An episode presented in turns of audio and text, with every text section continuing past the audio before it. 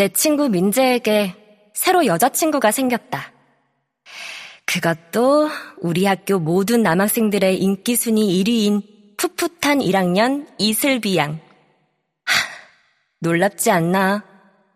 내 친구 민재에게 이런 능력이 있을 줄이야. 둘의 사랑을 진심으로 축하한다. 민재야, 슬비야, 알콩달콩 이쁘게 사랑해서 우리 학교 최고의 닭살 커플이 되어라. 처음 둘이 사귀게 된 걸 알았을 때 쓴 게시물이었다.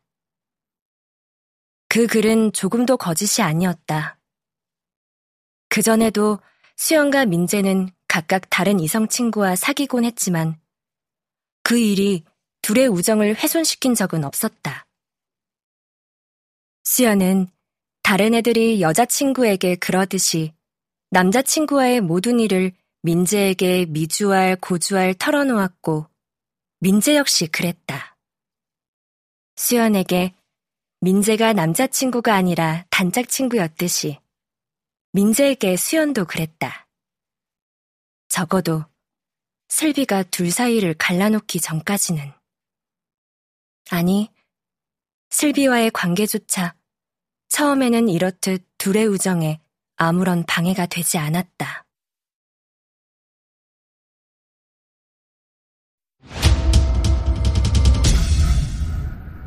KBS 오디오북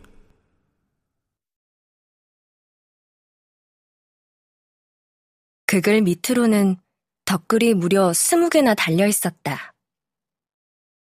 둘의 연애를 축하하는 내용과 수영과 민재의 우정도 변치 않길 바란다는 내용이 섞여 있었다. 그 중에는 민재와 슬비의 것도 있었다.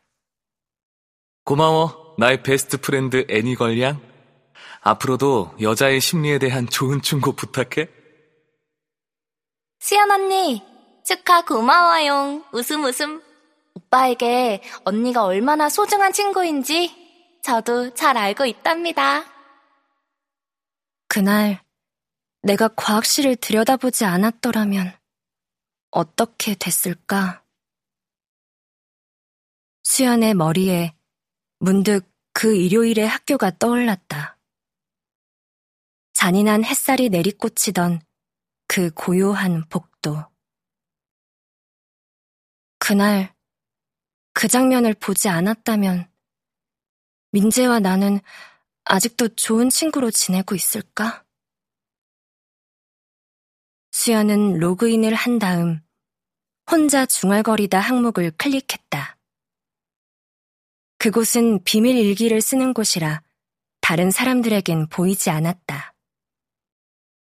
목록을 쭉 훑어가던 수연은 시간을 달리는 소녀라는 제목을 클릭했다. 보지 말았어야 했을까?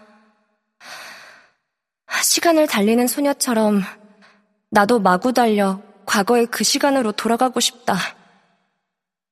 그럼 그 과학실 앞을 눈 돌리지 않고 그냥 지나갈 텐데.